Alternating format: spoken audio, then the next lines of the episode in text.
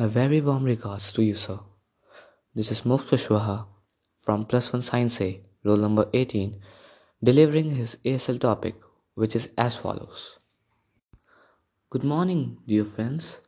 Today I, Rajendra Kumar, stand before you to talk about an extremely important issue which often gets neglected healthcare for Indian workers.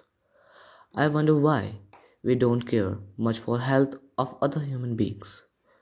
When it comes to Indian workers, we specially remain mute spectators of their misery. Often, the workers work in inhuman conditions, neglecting their health.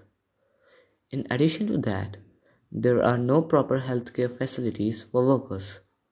Lack of finance, awareness, and hygienic living conditions are few of major reasons which lead to their poor health, zero immunity to diseases, and untimely death. The authorities must ensure clean and healthy working conditions for these people.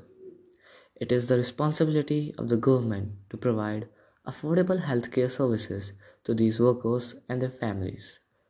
Indian workers should be taught the importance of cleanliness and hygiene. Many non governmental organizations can play a role in spreading awareness about health and hygiene. These workers play a major role in our life. We must understand and appreciate their contribution towards society. Access to basic health facilities is their right.